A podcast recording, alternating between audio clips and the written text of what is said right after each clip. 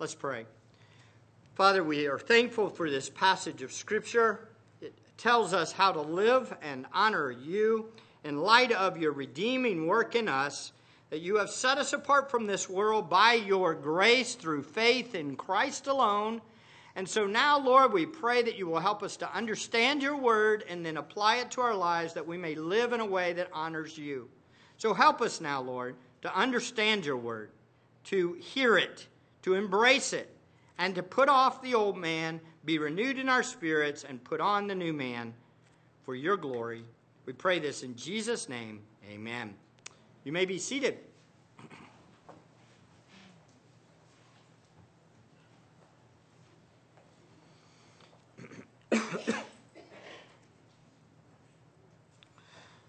so today we move on to our, our, our, third part of this series on walking in holiness. Hoping to finish this up today.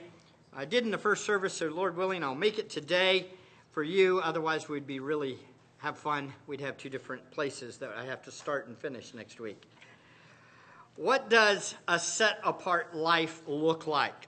What does putting off the old man and being renewed in the spirit of our minds and putting on the new self look like in our day?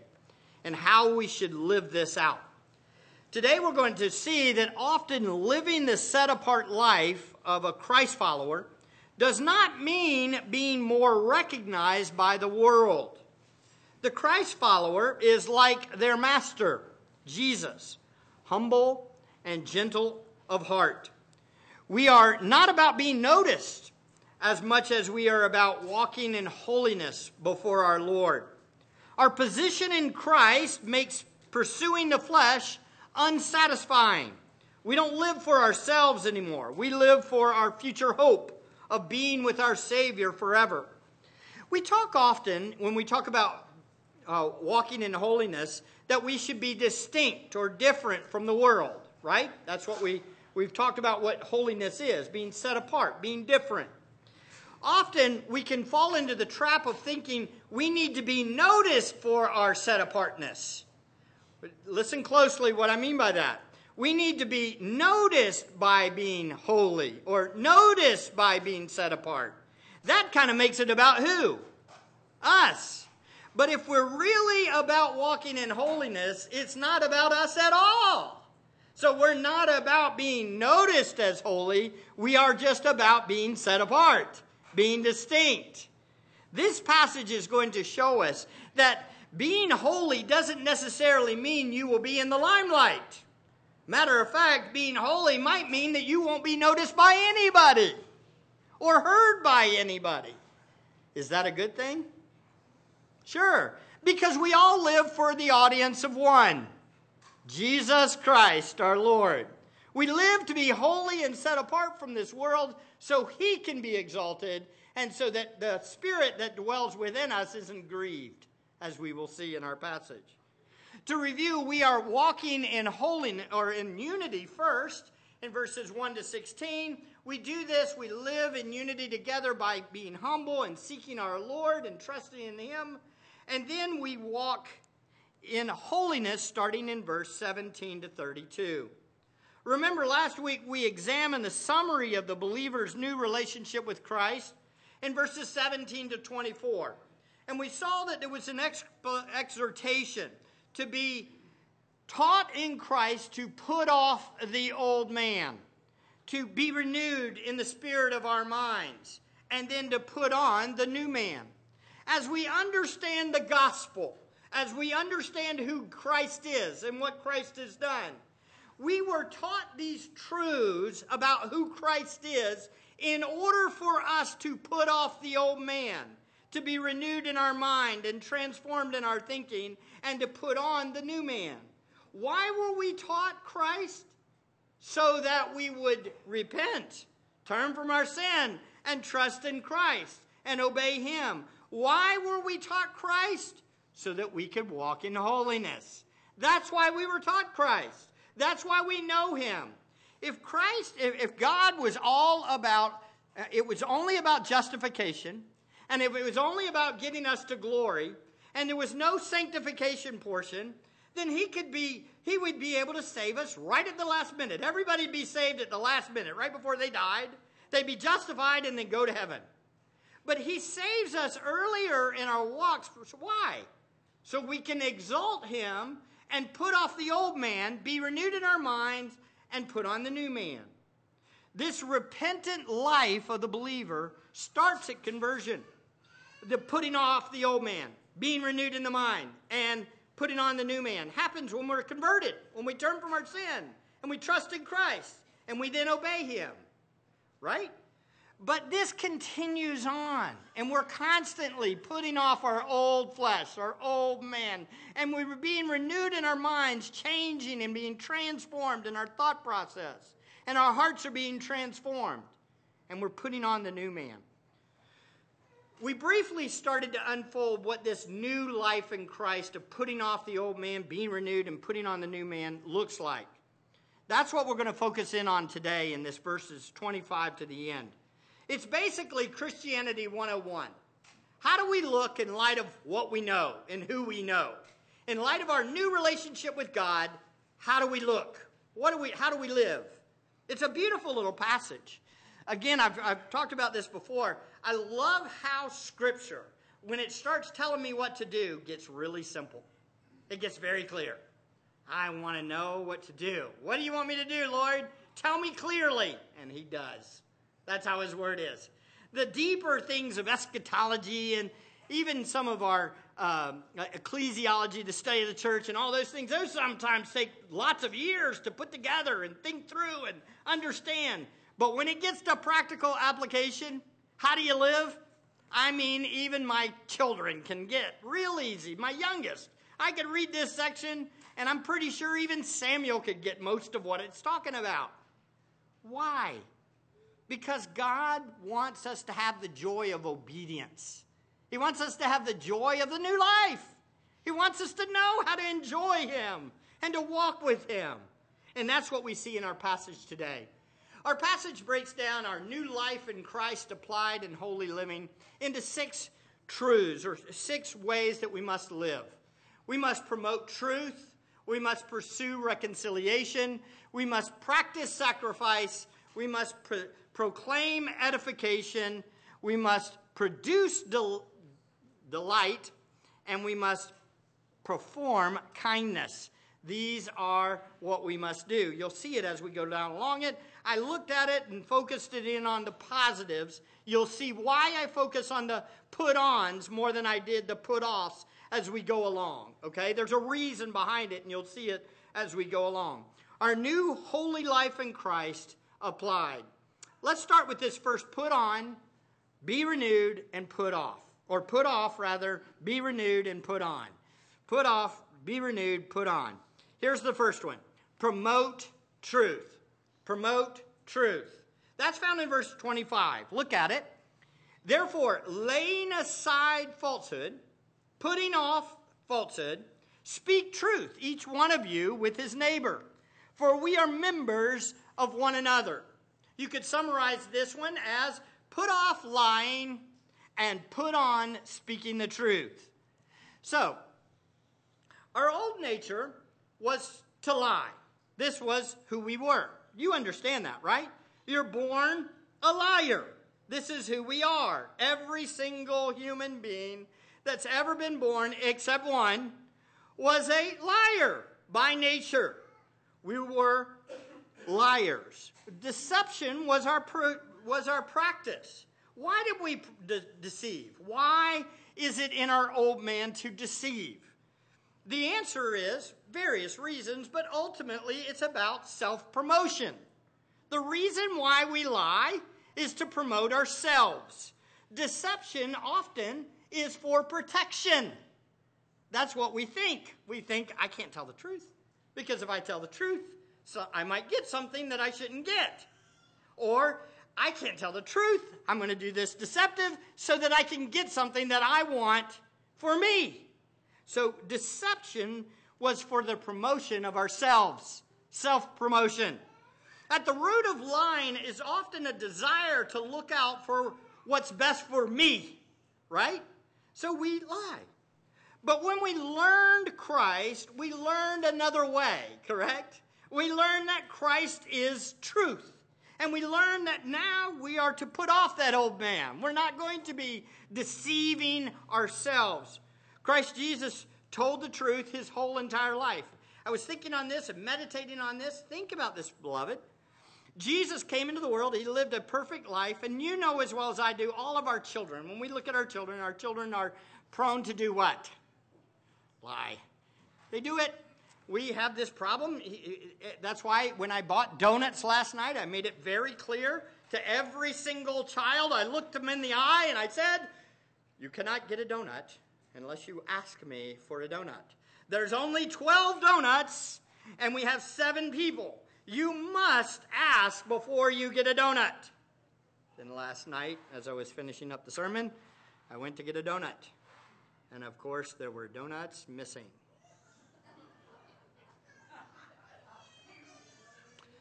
Somebody was deceiving. Then I went after the service, and my wife made it very clear Mike, it was me.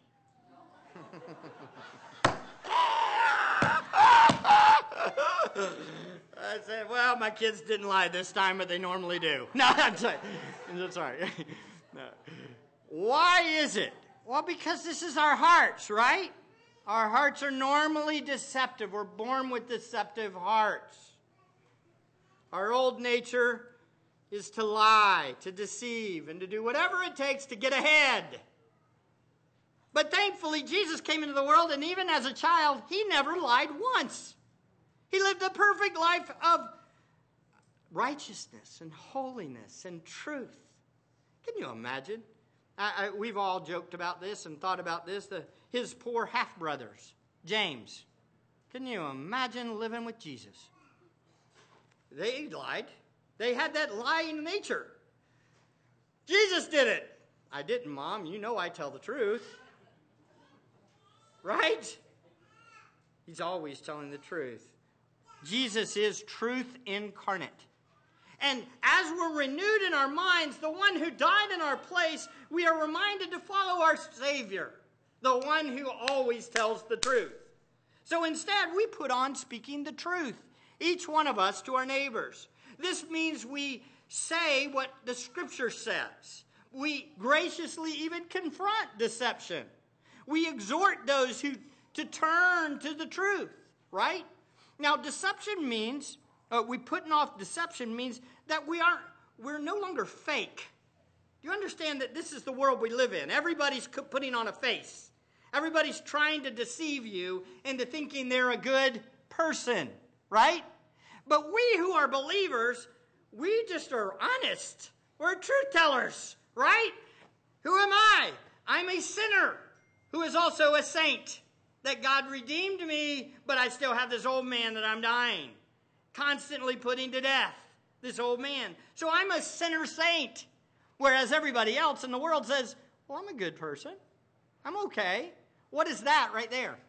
It's a lie. That's deception. That's what the heart does. It constantly deceives. To say you're a good person is to lie, because you're not. But again, why do they do it? Self promotion, self preservation. Because if I'm talking to a Christian and I tell them that I'm not a good person, they're going to say, What? Oh, well, you deserve hell. I don't want to hear that because I think I'm a pretty good person. That's what the world says. But we don't do that. We see this in the business world too, don't we? You know, I was in sales and I get it. Uh, in sales, the way it is is that people often think that they have to oversell products. Do you know what I mean by overselling? Overselling is, is selling something and making it be and do something that it really doesn't do. Because you've got to sell them. You've got this is the most important thing in your life. You need this vacuum cleaner. Well, do they? Do they really need it? Do they need to go $1,500 in debt and be up in debt up to their eyeballs when they already have all this debt? It's only $32 a month. Is that being truthful or is that being deceptive? Interesting. Do they really need it, or do I really need the sale so I can pay my bills? It's possible that often the world is all about making more of what it is than it really is. Right? And as a church and ministry, we can never fall into that. And as a Christian, you can never fall into that. Don't make it about you, because if you are, you're lying. It's about Jesus, not us. The same is true of a church. If I'm about fulfilling your fleshly desires and I'm trying to give you all these things that are a bait and switch to somehow get the gospel to you, what am I really doing? I'm deceiving you. I'm deceiving you. If we make it a church to make you feel comfortable so you'll come, and then I'll turn it around and say, You're a sinner, you need to repent, that's deception. Beloved, we speak the truth. Even if that means we what? Lose people. Because you shouldn't be here to be deceived by. You don't want me to deceive you. You want me to speak the truth to you. And so what are we going to do? We're going to speak the truth and love. And it's going to hurt. As I said yesterday, and I said it this morning, you don't need steel toed boots. You need a full body armor today. Because it's really going to hurt. I promise. But at the same time, the hurt is for good. To speak the truth is to cause you to say, I can't, Jesus can, I need him. And you should go out of every message that I preach saying that. I can't, he can, he did, I need him. That is putting off the old man, being renewed in the mind, and putting on the new man. Does that make sense? Beloved, this applies to each of us. We must put off falsehood. We must be renewed in our understanding of the gospel. And we must put on the new man, speaking the truth. Right understanding of each other is crucial for speaking the truth to each other. If we see one another as instruments to promote ourselves, you know, I hear this, I've heard this before. You know why the churches, the big churches, the mega churches do well? It's because business people go there to get contacts. They go there to get contacts. Now, do you understand what that is? That's called deception. Really? That's deception. Yeah, if you're going to church to promote yourself, you're going for the very opposite reason that you're supposed to be going to church. You're supposed to be going to church to serve and to worship God and to say no to yourself. If you're going to a church to get something to promote yourself in this world, you're actually deceiving. You're looking for everybody as a client. That's wicked. Beloved, we must go to church to know God and to make Him known, to serve Christ and to serve others. Often it's much harder to speak the truth than to tell a lie, isn't it? Much harder. Speaking the truth says things that people don't want to hear. telling a lie is often telling them what they want to hear. But, beloved, we must put off deception and put on speaking the truth. But if we fake it, then we are really unholy followers of Christ. We must promote the truth. Second, notice, we must pursue reconciliation. Verse 26 and 27 Be angry and yet do not sin. Do not let the sun go down on your anger and do not give the devil an opportunity. Summarize this is Put off unrighteous anger, put on pursuing reconciliation. Now, at first glance, just like the last passage, we might this might appear to be a justification for righteous anger.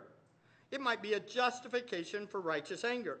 Matter of fact, I've often had people bring up this verse to me when they are talking about their anger, their own anger issues. They will say, you know, the Bible does say that I'm supposed to be angry, yet not sin. So it is perfectly okay for me to be angry. What are we doing with the verse? Well, in fact, the verse is not meant to be a justification for anger. The be angry is almost an assumed. You know, obviously, living in this world, you're going to get angry. It's an obvious. But that's not really the focus. Remember, it's a put off, be renewed, put on. So put off, be angry? Wait, that doesn't make sense. Put off, be angry. That doesn't make any sense. That would be a put on, wouldn't it? But if you look closely, the verse is telling you it's about being angry yet not sinning and do not let the sun go on down on your anger. The idea is really don't have anger root in your heart to create bitterness so you can't reconcile with your brothers. That's the whole point of the verse. It's not a justification for anger. Now, yes, should we get angry at sin in the world? Absolutely. But that's a given, isn't it? Isn't that a given to be angry at sin? But the point behind this verse is, is don't let that anger, though it may start right, fester in your heart and create bitterness towards a brother or sister. That's the point. Put off bitterness, anger in your heart that causes you to separate. That's the point. Beloved, have you gotten angry lately? I, don't know about you, but seeing this world is very grieving. It's exasperating at times, and it can pre- create anger, can it? The way this world is, it, it's obvious to be angry, but we must not let that anger turn into sin. It should anger us to see Jesus' name mocked. Does it anger us? Yeah. It should anger us when Christians act like pagans. That should anger us. It should anger us when fellow believers complain and are not grateful to God for what He's done for them. It should anger us when false teaching is being promoted in churches. It should anger us when believers show a complete disregard for the church and the truth. That should anger us. But this anger should always be checked with a personal evaluation of our own hearts. Anger is often an expression of emotion, isn't it? Now I want you to think about this. At the height of your emotions, at the height of your emotions, are you more susceptible or less susceptible to sin? Much more. And when is one of the most when is your emotions the most on display? I would argue in grief and in anger. When you are mad, your emotions are most on display, correct? At that time, you are most susceptible to who? Hint, it's in the verse. The devil. That's when the devil comes along. When you're in your emotions, when you're all bent out of shape, when you're angry, that's when he comes. That's when he whispers in your ear. That's when you hear and you get this concept in your mind that says, that's not right that they treated me that way. That's unfair. I'm going to get vengeance. I'll show them what this feels like. That is what? Your anger became what? Sin. Vengeance is mine, says the Lord, is what God says, right?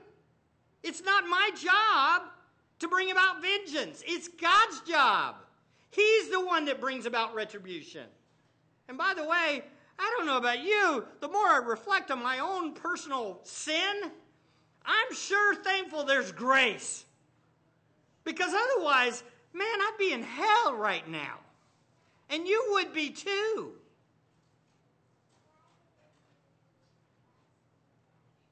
We need to be renewed in our thinking. We need to remember Jesus. Remember who we are. We're sinners, just like the people that are sinning against us all the time.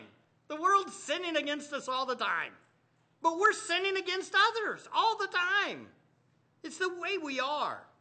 And remember, before salvation, we were worse. Before we knew Christ, we were even worse. Remember who we're angry at, by the way. Remember that they're just like us. There's no reason to be angry at somebody that's just like me. But often our anger is what? It's directed at other people because we think we're better than them. when in fact we're the same as them. So stop. Put off that anger that's from that creates emotions and sin and the devil uses. Instead, we must seek to reconcile with those who are who we may be offended by. You know what's really cool? Think about Christ. Think about Christ. Think about the reconciliation that happened because of him. Think. What did he do as he was being nailed to the cross by people, by soldiers? What did he do? Father, forgive them, for they know not what they do. As they walked by and mocked him and said, You saved others, but you can't save yourself. Come down off the cross now and prove to us that you're the Son of God. What did he do? He'd said nothing to them. It appears no words were expressed to them, and instead he stayed on the cross to pay for sin. What a God! What a Savior! This is how we must think. Be angry, yet do not sin. Put off unrighteous anger. Be renewed in your mind about who Christ is. And put on the new self. The question I have has have you ever mocked Christ? Have you ever acted like a pagan even after becoming a believer?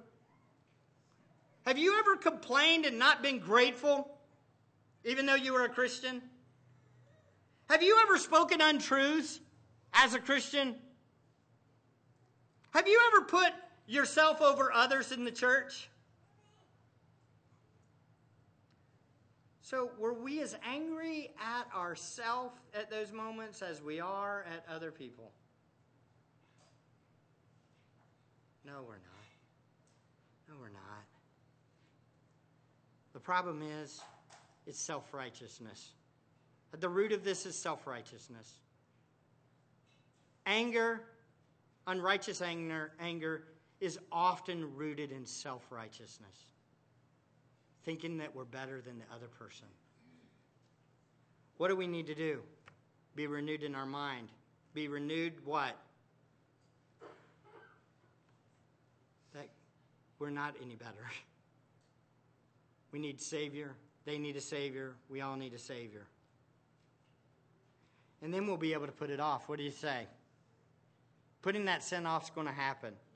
So we promote truth, we pursue reconciliation, Next, we must practice sacrifice. Boy, get ready to get your mind blown now. Blown now. Here we go. You ready? 428. He who steals must steal no longer, but rather he must labor, performing with his own hands what is good, so that he will have something to share with one who has need. Now, I want you to think about this for a second. In all of these, Paul appears to give an extreme case of what needs to be put off. And then to balance it, he actually balances it with an extreme case of what we should put on. Now, as a believer, the put off part should be a no brainer. Let's not sin in our anger. Is that a no brainer? Let's stop lying. That's a no brainer, right? Let's stop lying. That's a no brainer. How about let's stop stealing? Y'all quit being thieves. Everybody in here says, Amen. I'm going to stop thief. I'm going to stop stealing things, right? This is a no-brainer. The other extreme, however, is not something that we put on naturally. This is not something that's going to go with our flesh at all. Okay? So I want to take you down the road and I want you to see it fully. Because ultimately, this is put off selfish pursuits. Put off selfish pursuits and put on working for others. This is what we're supposed to think. This is how, as believers, we're supposed to think. I don't, uh, again, I don't believe this emphasizes the put off. It's more, the emphasis is on the put on. Our purpose as Christians has changed, hasn't it? Do you remember what our purpose has changed? What's our purpose now? To make disciples and glorify God, right? Glorify God by making disciples. Remember, we talked about that, equipping the saints for the work of the ministry? right? The whole idea is, is that we're working to glorify God, build Christ's church, right? That's what our purpose in life is. So, our new purpose in life is to do what? Promote others to know Christ, to be satisfied with Him. That's our goal. That's our purpose. That's our life, right? So, we literally work now to do what? Help others. Everything about our lives as believers in Christ is now not about me, it's about others. This is amazing stuff. Now, think about the contrast to the world. The world steals. the world is always looking to get something, right? For free. They want to take advantage of somebody else, right? They think other people owe them, right? So the world's all focused on who? Promoting myself. But as believers, once we've been born again, we know that our new life, our life is about what? Helping others, promoting God, exalting God, and helping others. Love the neighbor, love your neighbor as yourself, and love God with all your heart, mind, and soul, right? It's all about God and others. So this verse makes perfect sense, doesn't it? Stop deceiving, stealing, thieving. Stop stealing, put off stealing, be renewed in your mind, and now work to help others. Let me ask you a question. When you go to work, when you get up tomorrow morning and you go to work, what's on your thoughts? What are the things that kind of you get yourself out of bed? I remember trying to get myself out of bed when I was a kid, trying to get me to go off to Burger King. Why am I going to Burger King? I hate this job. When you finished, you'd scratch your face with your fingers and you could literally see lines on your face from the grease. I mean, working at Burger King really takes a challenge, especially if you're on the grill. Really, mm, not fun. so, what was my reason for getting out of bed? Why did I do it? One, my dad told me to. If I don't do it, my dad was going to get on to me. You need to go work, son. Go to work. Lazy. Go to work. That was one. The other was, I like the money. I like the money. I was going to work to get some money so I could buy me something. Me, something. Right? So I worked for who? Me. I wanted to work for my dad to say, Good job, you did the job, and he wasn't going to give me a hard time anymore, and I worked to get something for me. But when I met Christ, my life changed. Our lives changed, don't they? We no longer work for ourselves, we work for others. I go to work to show off Christ to other people. I go, out, go to work to get the paycheck so that I can give to other people. Even us as Christians can sometimes fall into this concept that I'm working to supply for my family. What's wrong with that statement? Nothing's wrong with that statement, Pastor Mike. Don't say that. There's nothing wrong with that statement. I'm going to say it again. Listen closely. I go to work to work for my family. I'll give. I'll, hint, I'll, I'll make it even more obvious. I go to work for my family. You got the gist? It's about who? You, me, us. Ah, me and us. That's a problem. Because ultimately, if it's about you, it's about self promotion. And you're also teaching your kids this if you're not careful. If you're teaching your kids that it's all about you and your family, or you're teaching your wife that it's about you and your family, then you've missed the whole point. What are we supposed to be doing? Putting off the old man. It will change the way you do your job. Because as I go off to work, I'm thinking, I'm going off to work to help you. I'm going off to work to serve God. I'm going off to get money so I can give to the ministry for the propagation of the gospel around the world. I heard of a pastor this week that needs help in Haiti. If I could give him $1,000, I'd give it to him right now. This is what we should be doing. We work to give, to propagate the gospel. Beloved, we got to be thinking this way. Now, this is insane love, isn't it? This is out of this world. Are you going to look different? Yes. But this is a mindset change because look at our example.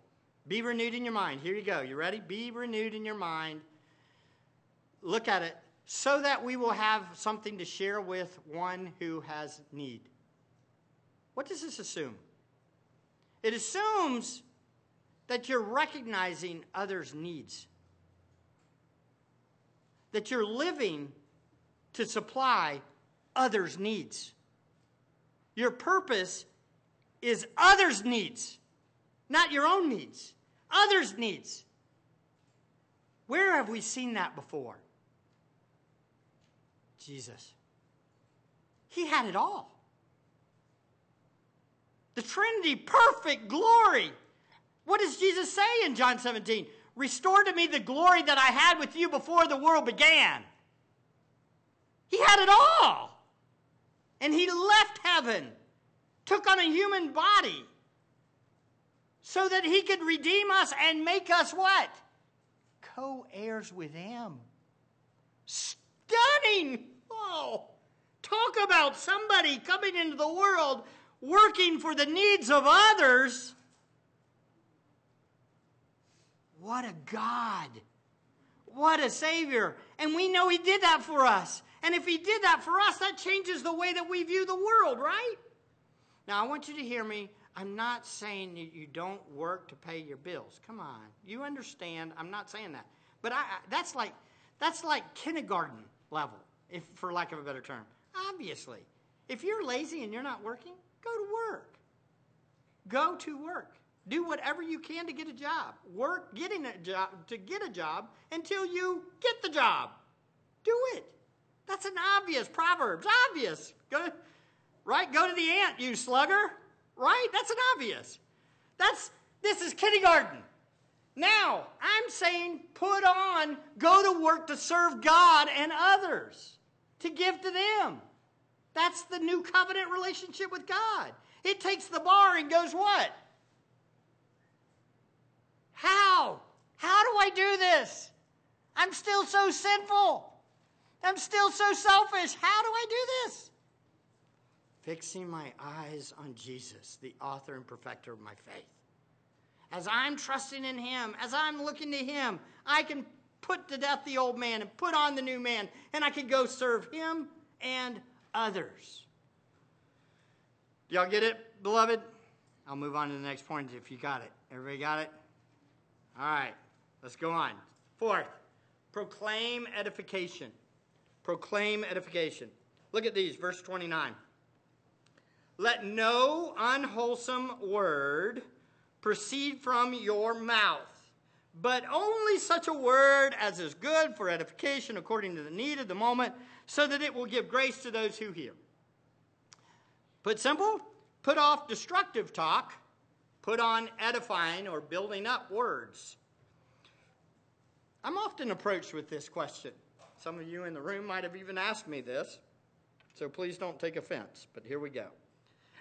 I'm often asked this question Is it okay for us to use four letter words now as a believer? Is it okay for us to cuss and curse and use foul language as a believer?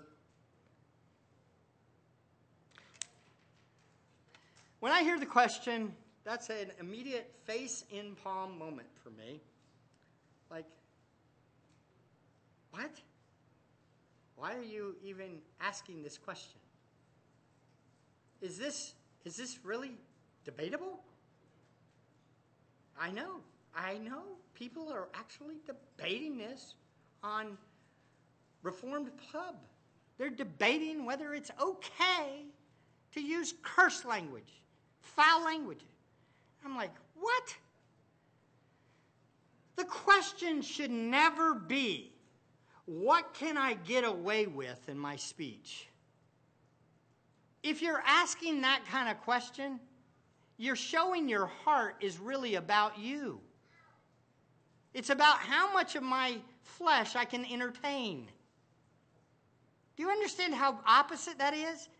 When Paul gives these, stop lying, stop stealing, stop using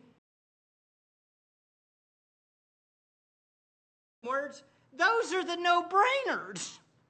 Those are the obvious. That's what you died to. Go to the extreme the other way. The question should be this What is the most edifying thing I can say at the moment? That's the question we should be asking. A matter of fact, we shouldn't be asking that question every once in a while. We should be asking that question every time we speak. What can come out of my mouth that will build up another person most? Do you see how that kind of eliminates a lot of what we say? Do you see how that kind of makes us a lot more quiet in this world? Can you imagine if everybody on Facebook or Twitter or social media asked that question before they posted?